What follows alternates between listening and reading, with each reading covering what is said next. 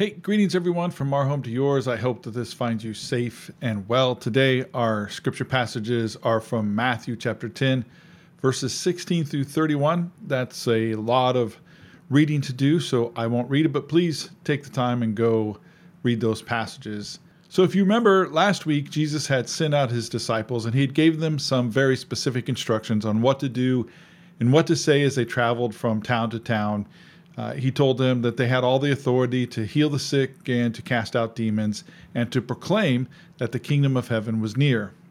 And then in this passage, as, as Jesus is sending them out, he tells them that as you're going about doing this stuff, there will be some bad things that are going to happen to you, and there's going to be persecution uh, that you're going to face for doing what I or Jesus is asking you to do.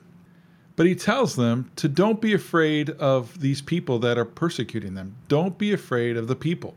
Or you could say it, don't fear people. And as a way to reassure them, he, he tells them about God taking care of, of sparrows. And that at the end of that little passage, he says, You are more important than many sparrows. Meaning that God's got you. He's he's got your back. He's he's going to take care of you. God is in your corner. But the idea of don't fear people, I mean, that's a lot harder than it sounds. Sure, it's easy to say, I'm not afraid of people, but you know what? I mean, we humans are mostly afraid of people's opinions today. And most humans have a general need to be generally liked or thought well of by others. Now, scientists will tell you that that's because we humans have a need to get along, to, to cooperate in order to eat and repopulate the, the population, but that need is also our Achilles heel. We humans sometimes want to be liked so badly that we won't tell the truth or, or we won't say anything that we think will offend somebody. We might lose likes on Facebook or followers on Instagram. Um, I think what they call it now is to be ghosted. But today, being a Christian means that you're going to offend somebody. You're going to offend someone just for being a Christian. People in Western countries and, and cultures are being arrested today for speaking out about God. They're being arrested for sticking to their principles and doing or not doing what they think is right or wrong more than probably any time in our history in the West. Preachers are being arrested for preaching on street corners, and people are being killed in other countries because they proclaim Jesus. And Jesus predicted it.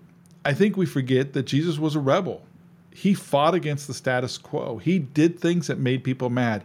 He said things that offended people, but he did it from love. So you too will be seen as a rebel. You too, you too will say things that people will be mad at. You will make people mad for proclaiming your Christianity and sticking to your principles.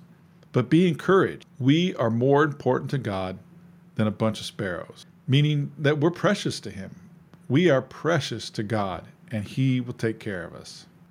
But as we will see next week, it won't be all peace and harmony and, and fun, but we are more important than a bunch of sparrows.